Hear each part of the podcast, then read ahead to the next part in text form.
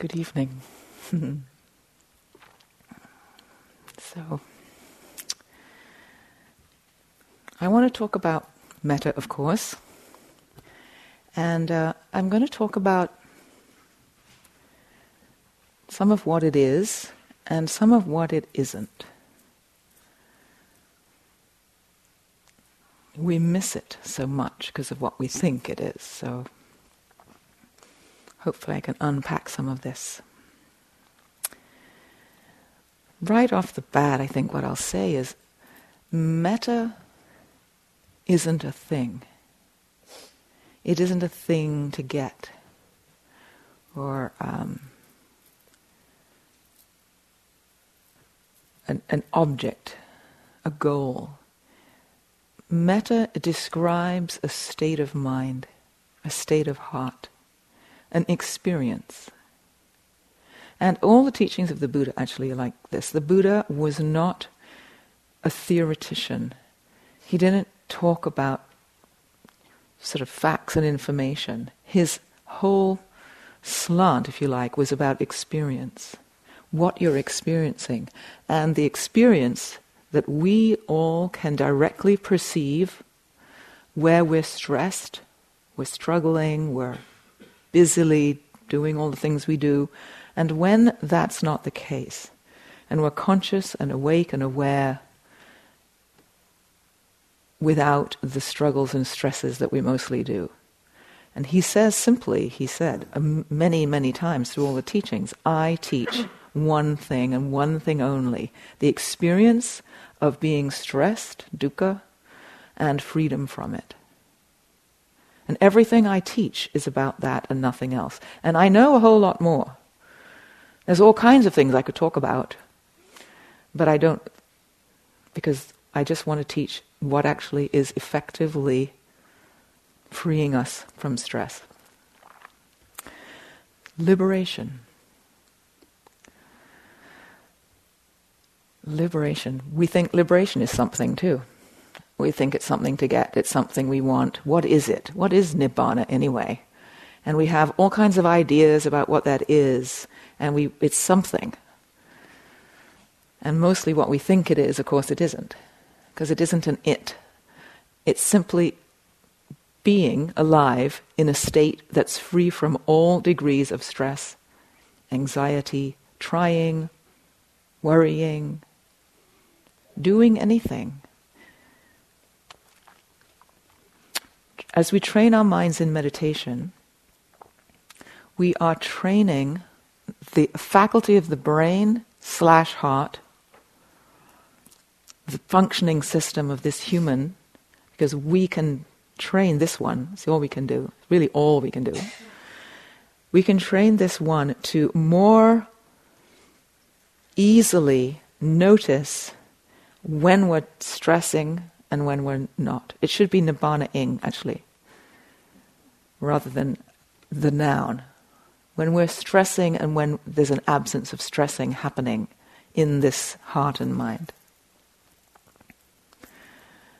As we practice whatever form we're practicing of meditation and training, inner reflection, calming, focusing, we see stressing and it coming and going. Sometimes we don't see it going. Mostly we see stressing. We really see worrying, planning, hoping. We know what we see, you spend all day long doing it. And every so often there's some space between it.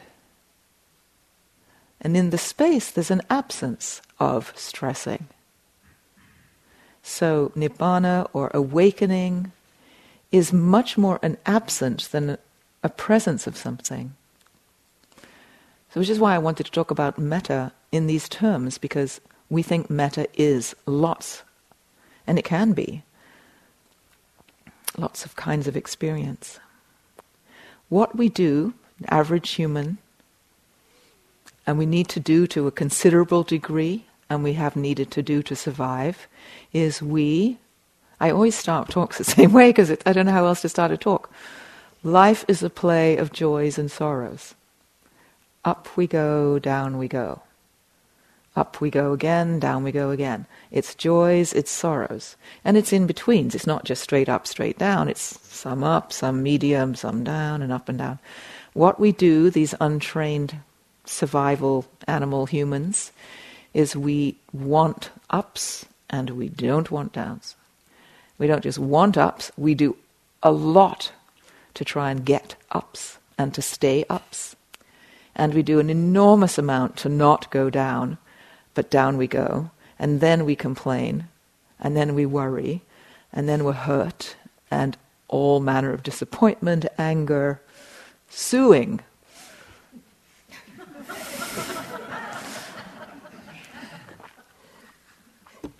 And we need a certain amount of it. We probably don't need the suing part, but we need a certain amount of learning so that we can help ourselves not crash and go too wildly up. But that's all we do. We don't know any other way. And the teachings teach us that we don't need to chase the ups. They'll happen. And they will pass. And we don't need to avoid or get angry at or afraid of the downs. They too will pass. They will come. It's the deal here. This isn't the heavenly realms where everything's supposed to be wonderful all the time. It isn't. It doesn't happen. And we're foolish to want it, but we want it. And we all think that when this some down happens, there's a problem. Oh no, we say. It's awful. And then we've spread it all across the whole airwaves.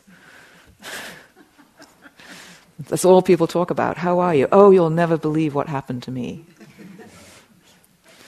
We're preoccupied with because that preoccupation is where we, the sense of me, live, really. It's where I act, it's where I function. The I ness of me, the self experience of me, is busily getting, chasing, wanting, or worrying, avoiding, being angry, hurt, afraid. That's how we define ourselves practically. It's how we experience ourselves. When that's not going on, when a up isn't happening, or we're not chasing it or wanting to hang on to it, and when a down isn't happening, we don't have to tell everybody about it, sue somebody, and it's kind of just an ordinary day.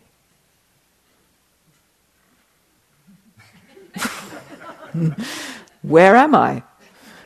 What's my life now? What am I supposed to do with that? But actually, there's an awful lot of very easy, ordinary kind of time. But we tend to get stimulated by the up and the down. We define ourselves by as long as there's good enough ups, we're okay, and as long as there are not too many downs, we're not. Sometimes we're really defined by how many downs we have. But that's the, the being who's experiencing these ups and these downs by chasing them and by complaining and all of the whining we do, is actually exhausted. It's stressful. It's very busy. And we sit here, don't do any of that, we say. We don't, we don't say stop it, we just say don't do that, do something else. It's really hard to stop it. Oh, but I want lunch. Oh, but I want I don't know if you're any saying I would like rain or something different, but or I don't want this and I don't want this knee to feel like this and I don't want something and we're busy, busy running the agenda of me. Meing is a very busy activity. And we believe in all of that. We believe in the significance of that because that's how we manifest. But what about the moments when we aren't chasing or we're not complaining? not worrying or feeling hurt. The absence moments. What we do, those two things that we do, the sense of me does, being me, that's called greed and hatred. And all of, all of millions of manifestations. And then the other one that we do is the D, is the delusion. So all the times when there's no me to want to chase or to avoid, we kind of like miss it. We don't even, it doesn't mean anything. We're already looking for the next high, trying to avoid the next low. We miss so much of our lives. Because it doesn't, it doesn't exactly call me forth to have to do anything. Because we believe that the sense of me is this busy little doer chasing and avoiding. We're identified with this little busy one who's survived very well as a race, too well. As we meditate, seeing clearly, especially this tradition, I don't really know any, any other tradition with any depth at all. Vipassana, as many of you know, it's training the mind, calming it down so it can see, as it gets more calm, what's going on inside. Using the various techniques of breath, body, walking, so on, observing thoughts coming and going, etc the point of the, of the training is to be able to start to perceive this behavior, this meing, this wanting, this meing, this avoiding, and this not so meing, which mostly is we're not even noticing, we're deluded about, we're missing. Metta is the same thing. We do this practice so that we can become familiar with and see and feel tune in, whatever words you like, to how this heart is functioning. It's more the heart aspect of the heart mind. Vipassana, in a way, notices more the mind aspect of the heart mind. That's about the only difference. When we see into how this heart functions, where it feels, we see its wantings. We see its worries. We see its contractions. The point of seeing them, of recognizing them, is to experience them. And in the experiencing of how we're functioning, in Vipassana, it's not just seeing, it's experiencing dukkha, stressing, pushing, churning. being busy. Because when we experience what's really going on inside ourselves, we experience what it feels like to be a me, a little me trying to be happy. And we also will experience when our minds get more subtle, which takes time, but they do, they get really subtle, beautifully subtle, clearer. We get to then see the absence of the meing. We see those moments that we normally didn't even notice and we experience when I'm not greed or hatred, chasing, scheming, pushing the river, getting excited, goal oriented, trying, straining, working, or the other, avoiding, resisting, complaining. And in the moments when we're not being me doing something, the human doing, Well, I tell you what it's like because you know what it's like. It's better. it's okay. Just just for a second, imagine yourself. Okay, we'll do this metta like. Have a com- have an imaginary conversation. It, just imagine for a moment you meet somebody on the street. You meet somebody, and they have a lot to tell you. They've they've been going through something rather, and they're saying, "Oh my God, you wouldn't believe what just happened," and they tell you it. And to begin with, you're not really interested, and you stand there, and you know they're needing your attention, and you're okay. You're, you're, there you are. You're being civilized. You're staying there. so, so, how are you feeling? You feel how you're feeling. And then at some point, somehow, magically, mysteriously, they, as they say what they're saying, some part of it, you just really get it. You just go like, oh. Suddenly something happens where you're with them. And you go like, oh, I get that. What happens inside you when that shift happens? And you go from being just civilized and courteous and standing there and wanting them to hurry up, and then you suddenly, uh, into their space. You expand, or you become where they are. You suddenly understand what's going on with them. You feel it you empathize. We have all these millions of words, but the experience is you're bigger. That's one way I would put it for me. It's like suddenly there's us instead of there's me and them, and in this case, they're slightly irritating. That whole thing is gone, and that sense of me being here and them being there, and I don't really want them even to be there, has disappeared. And here we are in this shared experience. Something, the separating isn't there. The you and what you think about it and your judgments and your wanting to have them hurry up all disappears. And here we are in this experience. The sense of me, the separate me who wants or dislikes or probably both together, I want this, I don't want this, stops in that moment. That moment would be called, could be easily described as a moment of liberation. The liberation means the is freedom. The freedom is from being contained in the me and I want and I don't like and I wish something else were happening. Dissatisfied, slightly busy, and then it just drops. And then there you are. And when you suddenly see something or understand somebody, you just go like, oh,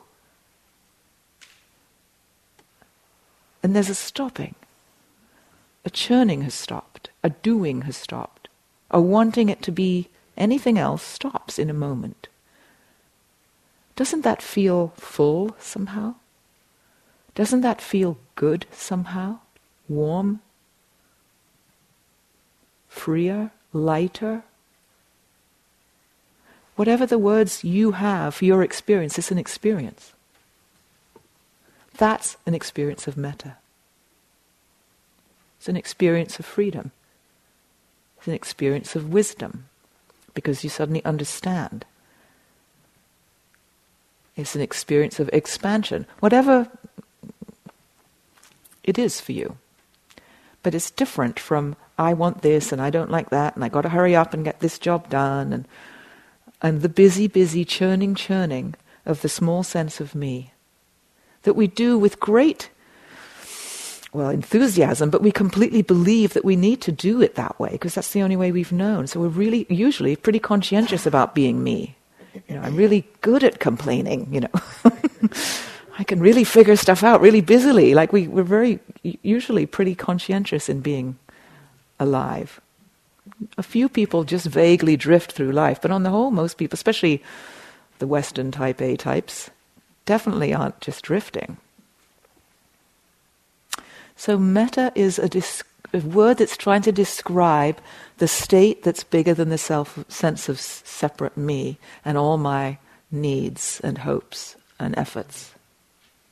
So, it's a, it's a description of awakening, or we awaken from a dream. The reason they even use the word awakening is that that little separate sense of me is described in texts and by different teachers and so on as a dream. Well, it doesn't feel like a dream, it feels like utterly real. But the thing is, it doesn't mean to say it's, it's a fantasy exactly, but it's not as real as, it, as, it, as experience can be. It isn't the only way to, to experience your life. And there's a much, much more profound way of experiencing life that's bigger than that sense of me. It's not that dream I kind of think of meaning fake. It doesn't mean fake, the sense of separate self, that the place we normally are experiencing ourselves from. But it isn't as real as it can be. And we have had those moments when I'm not. Like in that one I've just described, you meet somebody, you don't really want to be with them, and then suddenly you find yourself really connected and really with them. You're bigger than that sense of me.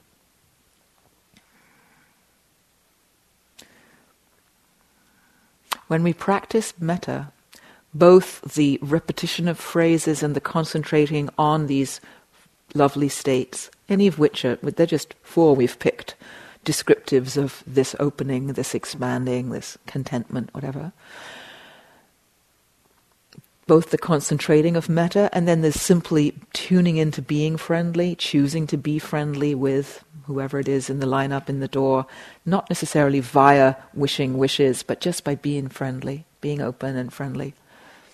By this practice, we find ourselves more frequently, this is why it works, if you like, works, we find ourselves more frequently expanded. We find ourselves more interested. I was on a metta retreat. This was just a sweet little experience, you know, many little experiences we have. I was here on retreat. It was warm weather, enough that I was sitting out on the bench that's right outside the door going into the dining room. And, um, and there was another practitioner sitting beside me. And we were sitting calmly, having our lunch, being very present. And, uh, and as we sat there, this little um, blue, bright blue dragonfly, those electric blue inch long dragonflies, amazing, came zzz, and then it just lighted on the concrete just a few feet in front of us. And we're both sitting there, we're sort of mesmerized because it's, you know, exquisite and our minds are fine and it's so bright blue and we're all very, you know, enjoying the butterfly thing, communing with, not the butterfly, the dragonfly. And then in a flash, this salamander came up from underneath the, and went,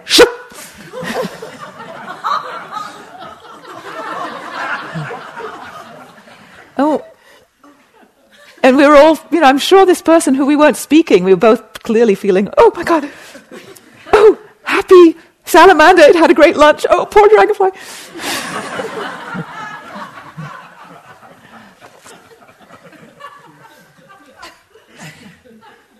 we were so f- available to the dragonfly salamander exchange. We were so connected. it was so dramatic. This is life and death. This is like survival and death in a flash. And love and oh, and we miss so many moments like that. We're so busy, like Pigpen. I want this, I don't like this, I'm worried about this, and my whole story. And there's, I mean, that's a dramatic moment. There's very undramatic moments. You know, the opening of the flower and the little thing falls away. There's way more subtle, exquisite things we miss so much.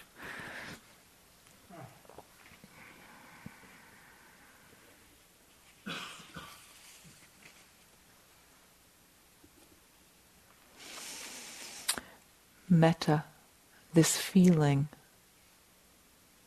feeling into being able to feel your experience, experience your life, rather than observe it from above or think about it or turn it into a, an agenda to have to achieve something, get rid of something.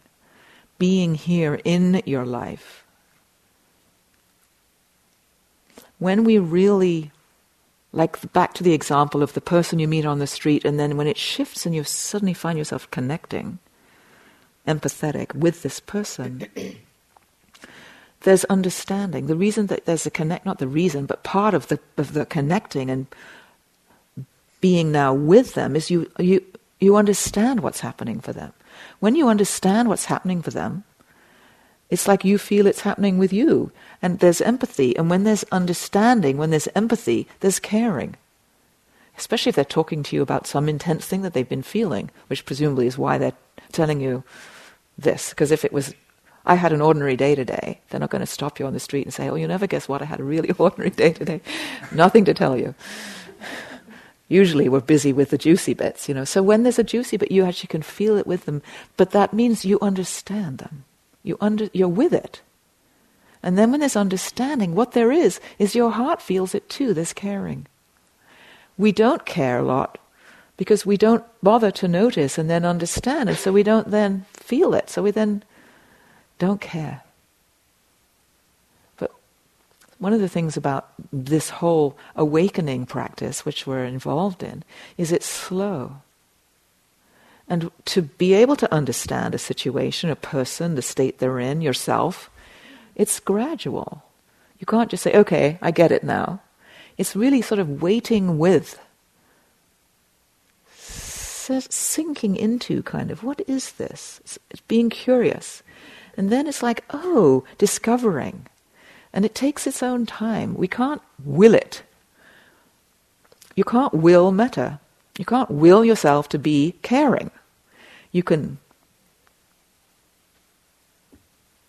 sort of sense what it can be like. You can remember being with a certain muse in a certain scenario and remember, oh, it feels like this, and kind of invite it kind of lean towards it. Yeah, I know when it feels like this. Mm. But you can't generate it, you can't make it. We're not so in control. It's more a leaning or a calling. But when you see and you understand, there's a certain clarity. What happens is when we're not, when we're being the little sense of me, we're very full up with all the stuff. Donald used that word stuff, the, the nice Buddhist technical term of stuff. Like uh, this meing is full of stuff. My agenda, my explanations, my justifications, my you know descriptions, on and on. Busy, busy. When you're busy, it's stuff. Then, if you were to suddenly realize something, oh, you all have been going through a retreat, so you're all realizing things. When something goes, oh, in you, you have an insight, it's called in Vipassana. Some, you, just something shifts and you realize something. There's a quieting. Oh, I understand something. It becomes clearer. When this stuff is busy, Pigpen going along, that's the right name, isn't it? That little character that you all grew up with Pigpen. I didn't grow up with the one who spins along with the little. Zzz. That's what I think of us as like, you know, crowded little stuff, stuff, stuff, stuff, stuff. Then it just clears in a moment. So we use the word clear, because sort of all the stuff clears and there's understanding. It's like, oh, oh, I see something. And that kind of understanding isn't intellectual understanding, it isn't theoretical understanding. It's like, oh, and when you get something like that, usually it feels light. I don't, there aren't words. The English language is hopeless at trying to describe what I'm trying to talk about, these inner states. It's not hopeless, but it's not very good. It's not very accurate. It's, so I'm trying. But there's, a, there's some lightness. There's some like rightness. It's like, oh, yeah. Wow. I got it, kind of thing, right?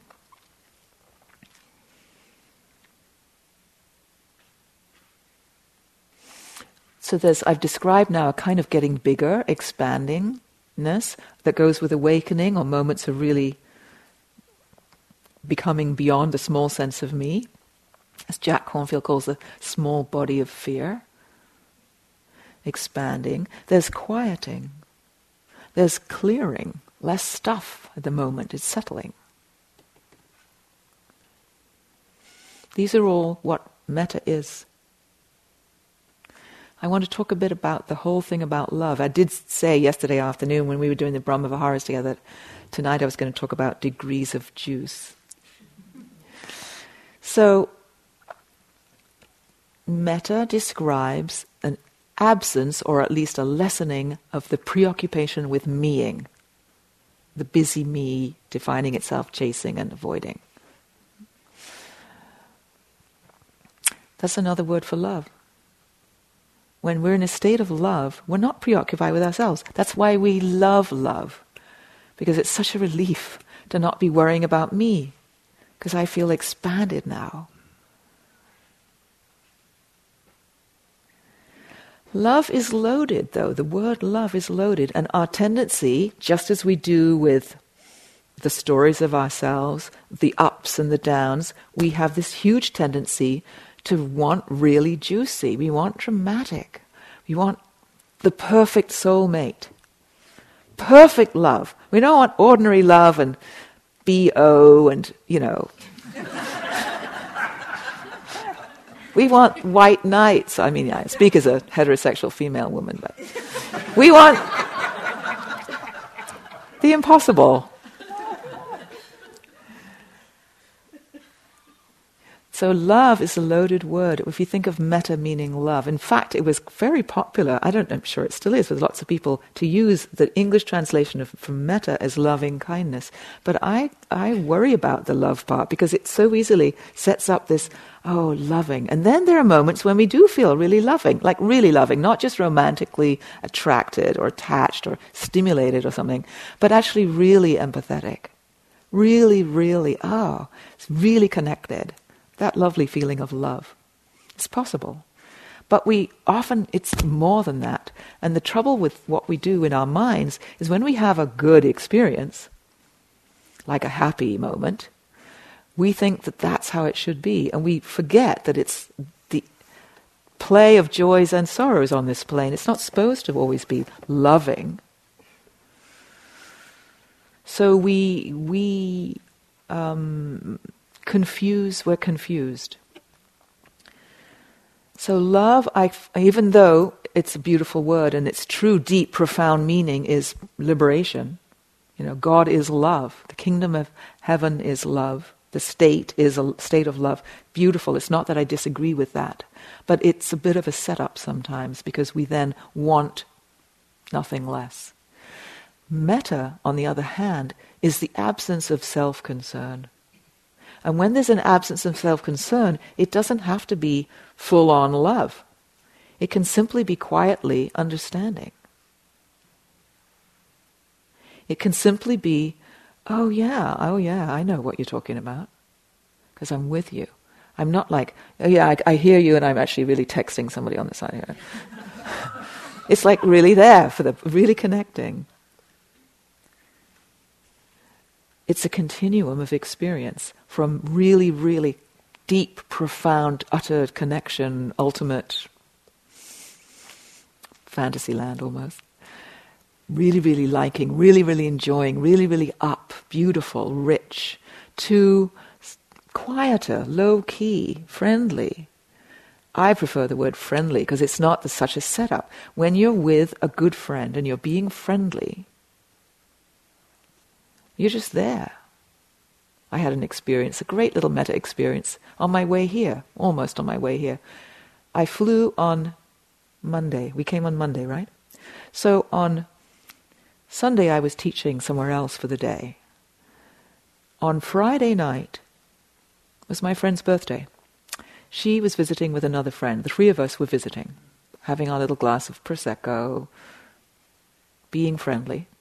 She left to go to dinner with another friend.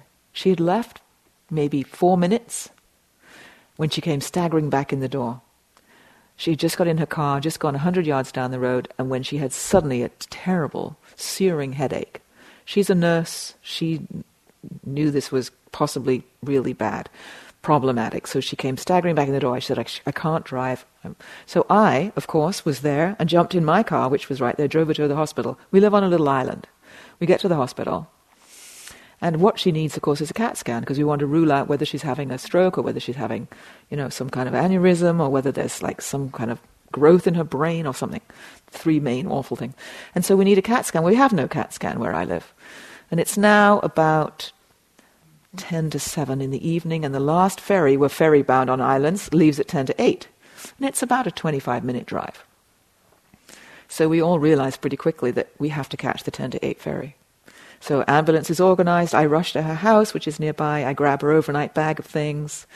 I come rushing back. I rush to my house. This is all in the car. Grab a few overnight things and go onto the ferry. She's in an ambulance, and off I go. And I spend the night with her in the hospital, waiting for the CAT scan, getting the results from the CAT scan, which showed she was fine, by the way. So it's not a dramatic story in that way. But then I missed a night's sleep. I actually had three hours of sleep in a different bed. And then I had a day full on the Saturday, and then I had a day on the Sunday, and then I came here on the Monday. That's just ordinary. It's not dramatic, it's not tear jerking, it's not Hollywood versions of it. It's simply friendly. It wasn't courageous of me, it wasn't utterly generous of me and awesome of me. It was just what you do. I was there, I could drive, the ferry's leaving, she could have gone by herself, she'd have been okay maybe, but it's really nice to have somebody with you. So I went with her. That's metta. Simple. Now it's actually quite big, it wasn't just nothing. Metta is even being in a situation. Here you're in a like the person on, I described in the beginning. You meet this person on the street. They've got something to tell you. There's something that they're going through. You don't actually want to deal with it. You've got other things to do, and then you shift. And now you're there with them. You're not doing anything, you're just being there. But you're open. You've expanded. You connect. That's metta. It might be something you don't even want to hear. Something that's not very good news or that you don't like. Or it might even be your own headache. And what we tend to do, of course, is when it's pleasant, we want it more, and when it's unpleasant, we want less, and we do everything we can to explain it away or justify it or sue somebody. And instead, you can just go, oh, this is a painful headache. You don't have to like it, But metta means this is what's happening. Pain. That's metta. It's me it's being open to. It's being with. It's respecting. It's not turning it into a problem that now you, little you, have to try and do something about. That's when you're not actually with it.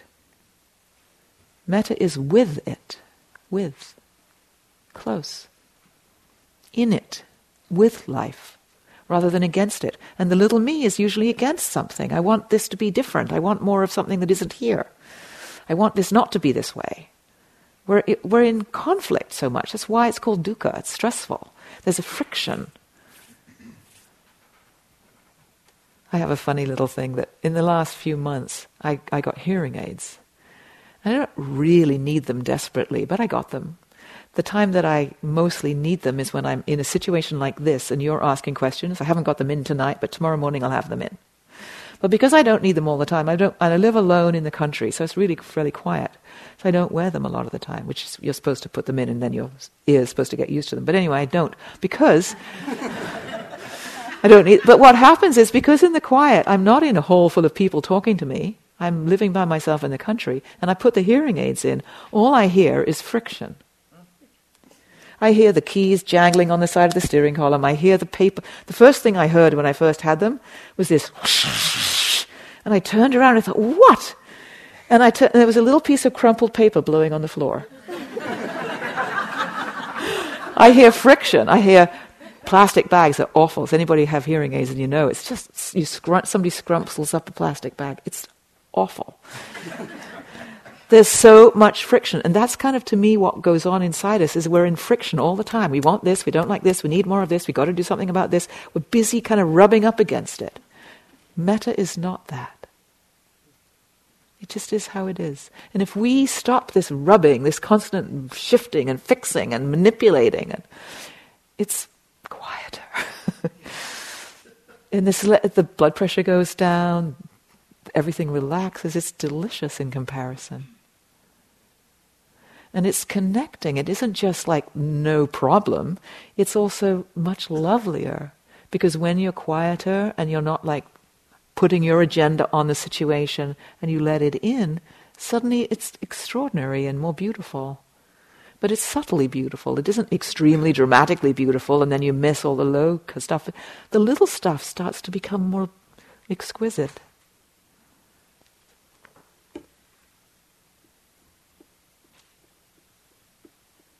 Even just being able to be in, for instance, for the first time in my life in September, another thing I went through. These are just little experiences. I went for the first time to the periodontist. The periodontist specializes in cleaning the stuff underneath the gum line.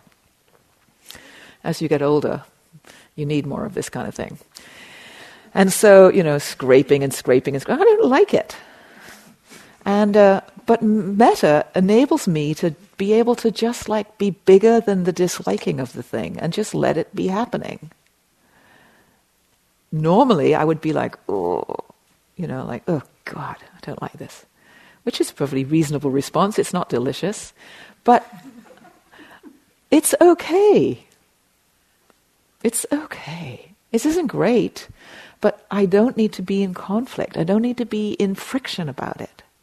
Metta allows me to be able to say, okay, okay. Actually, even sometimes to say thank you. I mean, what a job.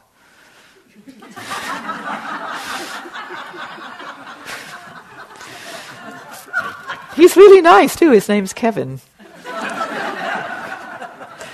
it's kind of, it makes it even almost nice.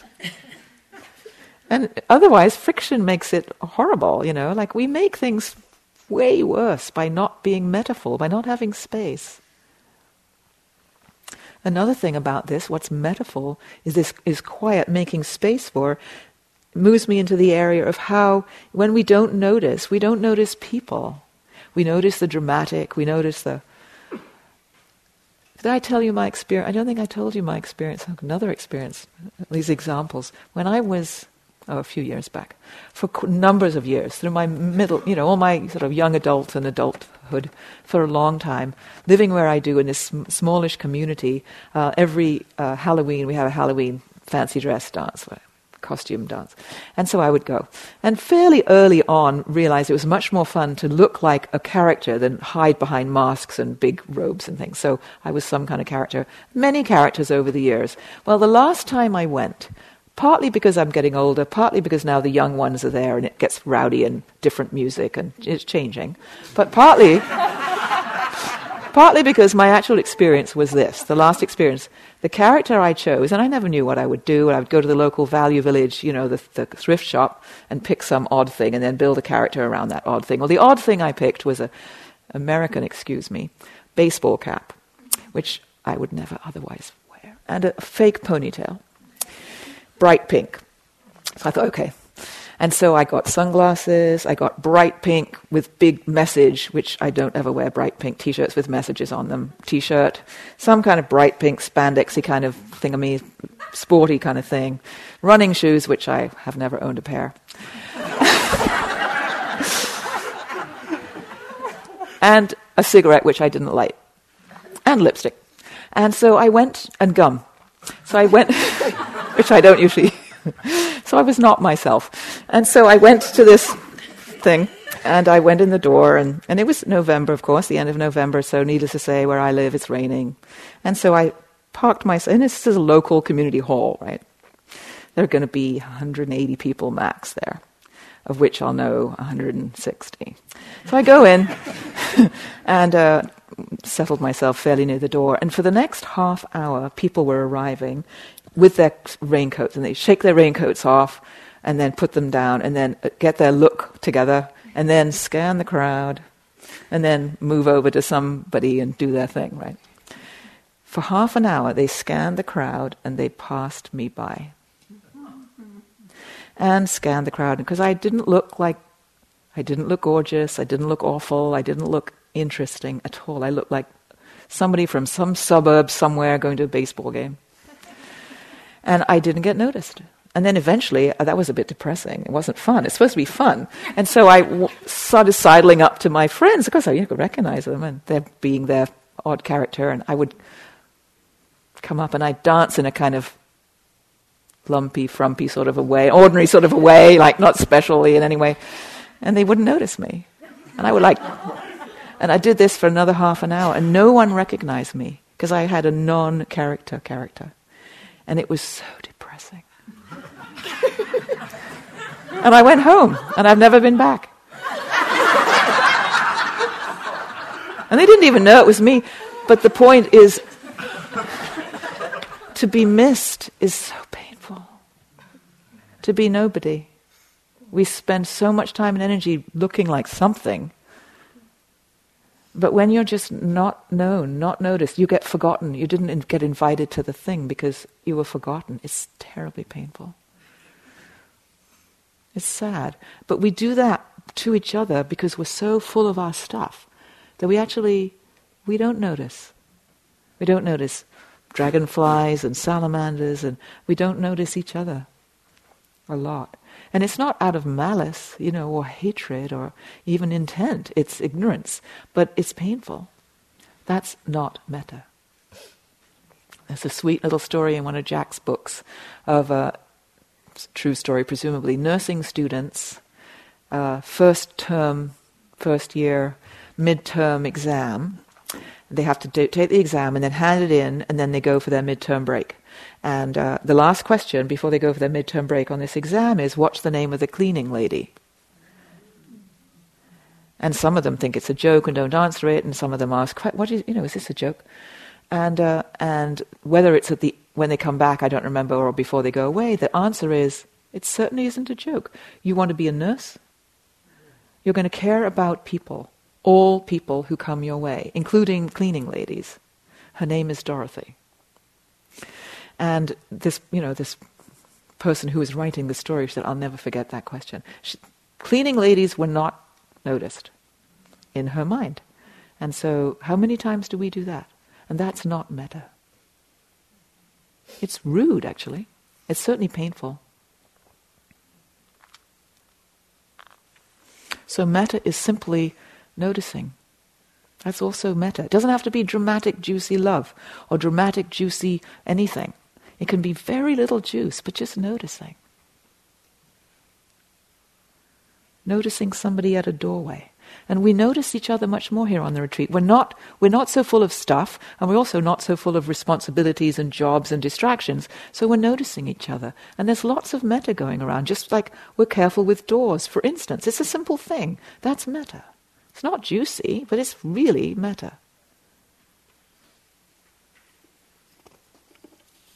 I was on a plane coming down here to you this time, and uh, across the way is a very empty plane, lots of space. I had three seats to myself, and then across the aisle was a man reading a newspaper the entire journey. It's almost two hours from Vancouver, and a little girl. He had grey hair. He probably was a grandfather. I don't know. And this little girl who was maybe seven, little, not a toddler by any means, but little girl.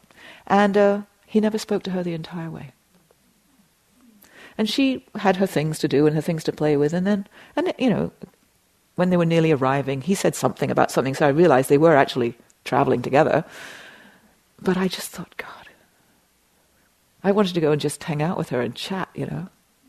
And I don't know anything about their relationship or anything, but I felt the lack of metta. I felt for her.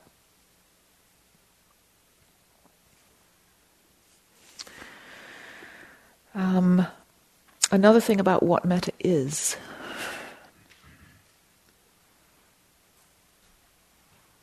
It's um, by tuning into and getting to know the state of your heart, whether it's open or closed, whether it's worrying or not, whether it's being tender and connected or is full of its stuff, all of which are what happens, is getting to know it, encouraging it to be able to be more friendly, why we're doing all of this, why we're talking the way we talk to you, um, is it's about developing the ability to choose. And we don't know that we can choose how we perceive and how we think and how we act and how we speak. We don't realize we have a choice most of the time untrained because we don't have a choice. We're on automatic somebody insults us and we yell. You know, something frustrates us and we lose patience. Something delights us and we are excited, or somebody praises us and we're inflated. All of this happens. It just happens. When, it go, when it's pleasant, we go up. We automatically want more of it. When it goes down, we automatically dislike it and find some or other or many ways of being antagonistic. But we are not choosing as we meditate, we get to know ourselves. We get to discover that those responses are, are optional. It's extraordinary. And when we realize we have a little choice, we don't have complete choice because some things really bug us and we don't we can't just say, oh, I'm not going to let it bug me because they will, will happen. But we start realizing that we have more flexibility than we thought. We have some way to make some choice there's that beautiful example of um, the uh, native man talking to his grandchild, saying to his little, little grandson, It's like I have two wolves in my heart the angry and hateful one and the, the friendly, kind one, and they're fighting. And the little boy says, Oh, who's winning? Who's going to win? And the grandfather says, Whichever one I feed. We have the choice of which one do you want to feed. We can actually choose. We can choose to be more friendly. We can choose to be interested in the cleaning lady. We can choose to let our friends in when they're telling us a story. It's a choice. And when we make the choice towards metta, towards liberation, we feel expanded, we feel calmer, suddenly the churning slows down. It feels much more delightful. We know it's right, it's wholesome. We just don't realize we can make this choice. But we practice choosing this way. We're deliberately choosing this way. And every time the mind goes off like, oh, no, no, no, but I don't think so, we say, come on, let's choose this way again. Let's choose this way again. We're, we're developing this capacity to not be at the mercy of what the mind is telling us, but to choose, do I want to keep thinking that? This morning, I think it was you asked the question, or somebody maybe who's sitting here was it whoever it was? Anyway, somebody who was here was saying, um, you know, I think of my muse. She was asking Heather this question. I think of my muse, and and I'm being friendly with my friend, it's my friend, but then I, my mind keeps thinking of all the little things that derail that, right? And I, I then, what about all the other little things that they are? They, they get complicated. They're not just friendly. Well, one of the things you can do with that is just choose not to cope thinking about that. Because, of course, they're not perfect. But we can choose what we want to focus on. Metta is choosing to focus on the good. Focus on the stuff that brings empathy rather than the stuff that makes us get irritated and have an agenda. That's not so helpful for them or for us. So it's a, it's a choice we're learning. And we get to realize that we have much more choice than we thought we did. We get better at choosing. We see more places to choose. We choose more easily.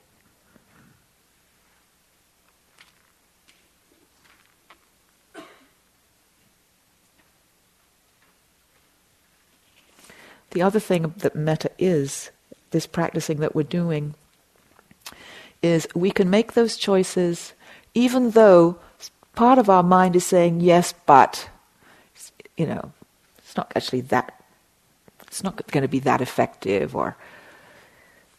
So I'm going to read you a little quote by Mother Teresa about this. She says, People are often unreasonable, illogical, and self centered. Forgive them anyway. If you're kind, people may accuse you of being selfish, of, uh, of selfish, ulterior motives. Be kind anyway. If you're successful, you'll win some false friends and some true enemies. Succeed anyway. If you're honest and frank, people may cheat you. Be honest anyway. What you spend years building, someone could destroy overnight build anyway. If you find serenity and happiness, they may be jealous. Be serene and happy anyway. The good you do today, people will often forget tomorrow. Do good anyway. Give the world the best you have, and it may never be enough. Give the world the best you've got anyway. You see, in the final analysis, it's between you and God. It never was between you and them, anyway. In other words, we do it. Whatever may happen, whatever we might say, oh, it's silly to do this, it's pointless to, I'm going to be kind, but it's going to just disappear in no time. Why bother? We do it anyway. Metta is doing it regardless of circumstance, regardless of what may occur, regardless even of outcome. We do it because it's good to do. The anyway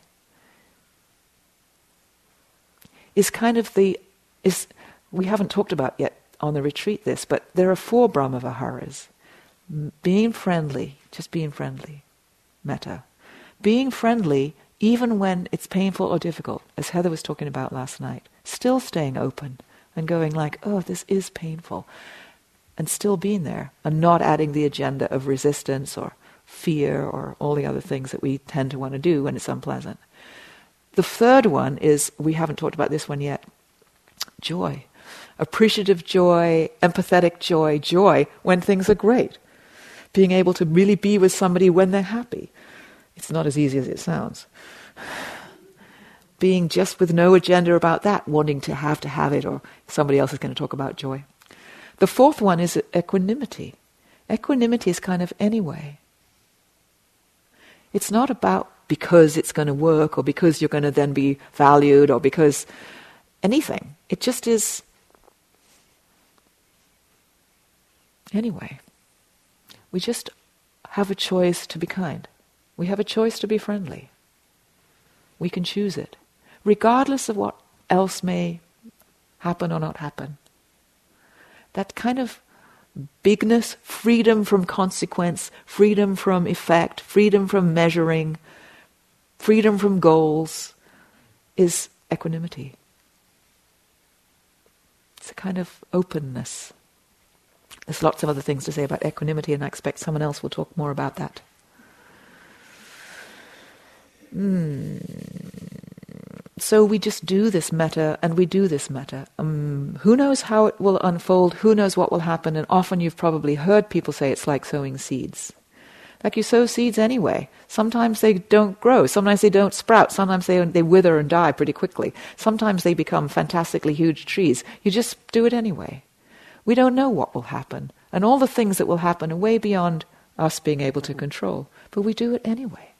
So sow seeds of kindness. Choose friendliness. Choose it over and over. It's a good thing to do. It stops you being separate from and preoccupied with protection. It connects us. It makes us feel like we belong. It's simple. It's much quieter and much less than the dramas and the juicy moments. It's humble. It's shy. It's slow. Being friendly is a quiet thing. It's just being available sometimes. You know you can always call me. It's not grand. It doesn't have bells and whistles and awards. Often it's unnoticed.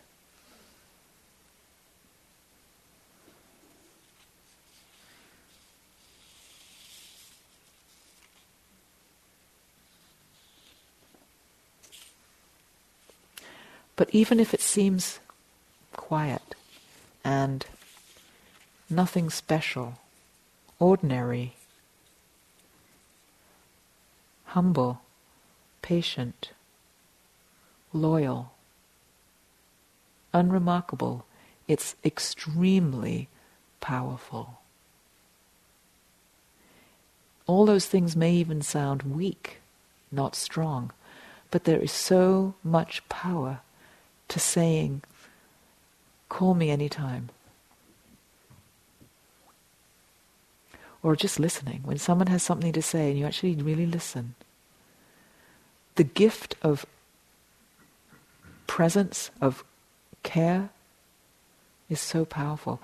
People say, you know, it's not what you did, it's not anything you said, just you're actually being there was what I remember. You know, a lot of you know I was a midwife for a long time, 20 something years. And um, one of the things we used to say, one of our little goals was what made a good midwife, we would say, is if everything happened, everything worked well, and we could leave and not be noticed that we had slipped out. Because actually it's their experience made a good midwife. It isn't about being grand or being, you know, brilliant and saving them from the jaws of whatever. It's, but it's powerful. To powerfully be able to witness somebody, empower them to be fine. It's a huge thing. It's a huge gift. It may be such a subtle thing. Don't underestimate the power of this. The power of um, freedom. It may seem like an absence of the, of the being, the ego, the sense of self, the busy, the achieving, the striving, the working. But it's the most powerful experience. It's the most, it's the largest, vastest, richest, fullest, emptiest state that humans can experience.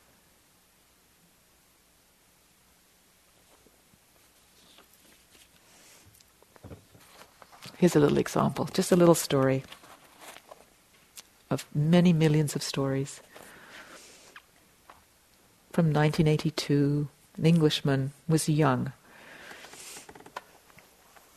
He was a student living in London in a squat. A squat is like you aren't paying rent, you're just living in some divey place that, you know, that there's an absent landlord. So he's living in a squat. Um, and there was a message from the police to that squat. That that person living, they thought this person was living in the squat, and the message was um, he didn't bother with checking the message initially because he usually when the police came it was to evict them from their squat, but. Uh, he thought, it, or he had because he hadn't paid rent for a long time. But then he thought, yeah, my mom's been ill actually. Maybe I should go and check it, check her out. There was a, you know, just a, just somebody came with a message for him. He didn't know what it was, so he went to the local phone booth, and he phoned his mother and um, he, her, his dad spoke to him and he said, She's in hospital and she's really sick and I don't even know if she's going to last the night. Get home. So he's in London, and this is in Leeds in the north of England. So he rushed to the train station and he got the last train up, but there was the last train to Leeds had gone already. So he had to take another train to a town that was not Leeds and hope to make a connection. He'd missed the last train. The only train I could get was going as far as Peterborough, but that meant I'd connect my connecting train to Leeds by 20 minutes. I bought the ticket anyway. I got on. I was struggling student. I didn't have any money for a taxi the whole way, but I did have a screwdriver in my pocket and a bunch of skeleton keys. I was so desperate to get home, I planned to nick a car, that's steal a car, in Peterborough, hitchhike, steal money, something, anything. I just knew from my dad's tone of voice that my mother was going to die that night, and I intended to get home if it killed me. Tickets, please, I heard this and stared blankly out of the window at the passing darkness, fumbled for my ticket, gave it to the guard when he approached. He stamped it, but then just stood there looking at me. I'd been crying, had red eyes, must have looked a fright. You okay? he said. Of course I'm okay, I said. Why wouldn't I be? And what's it got to do with you, anyway? you look awful, he said. Is there anything I can do? Just get lost and mind your own business, I said. That's a big help. I wasn't in the mood for talking.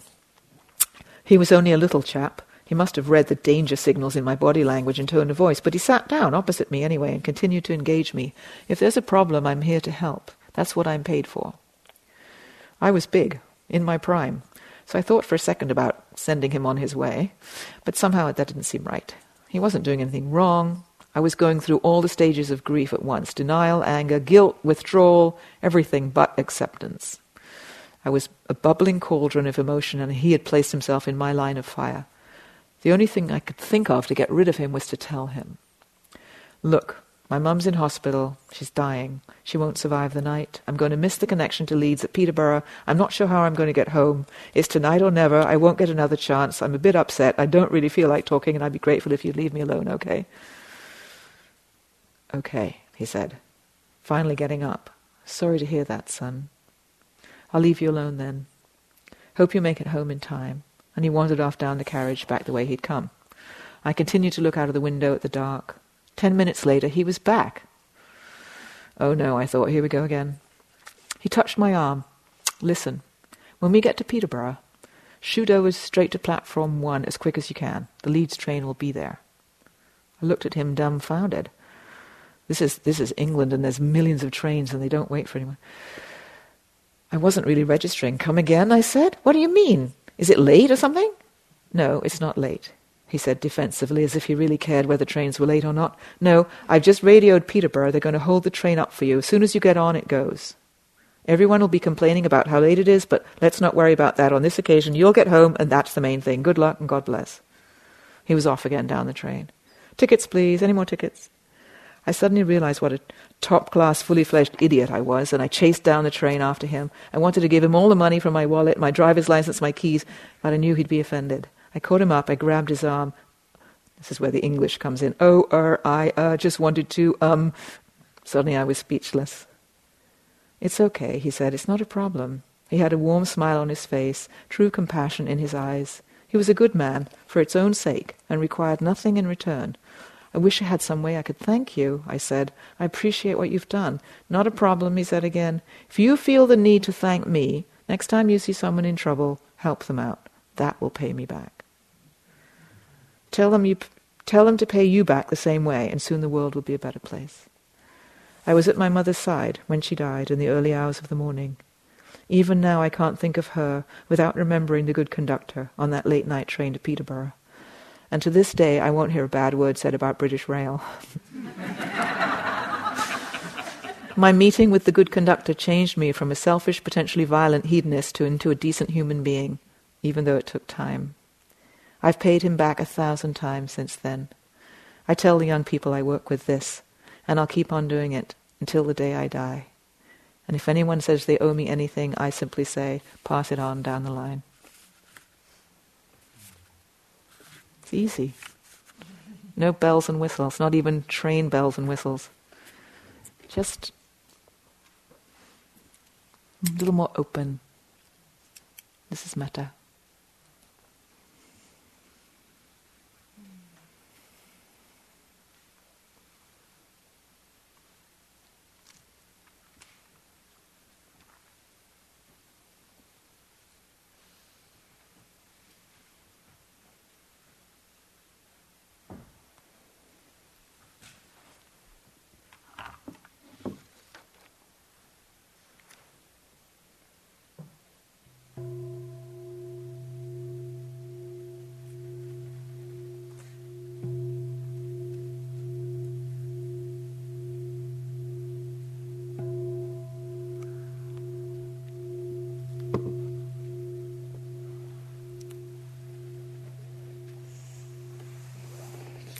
Thank you for being open to these words. I hope they're helpful.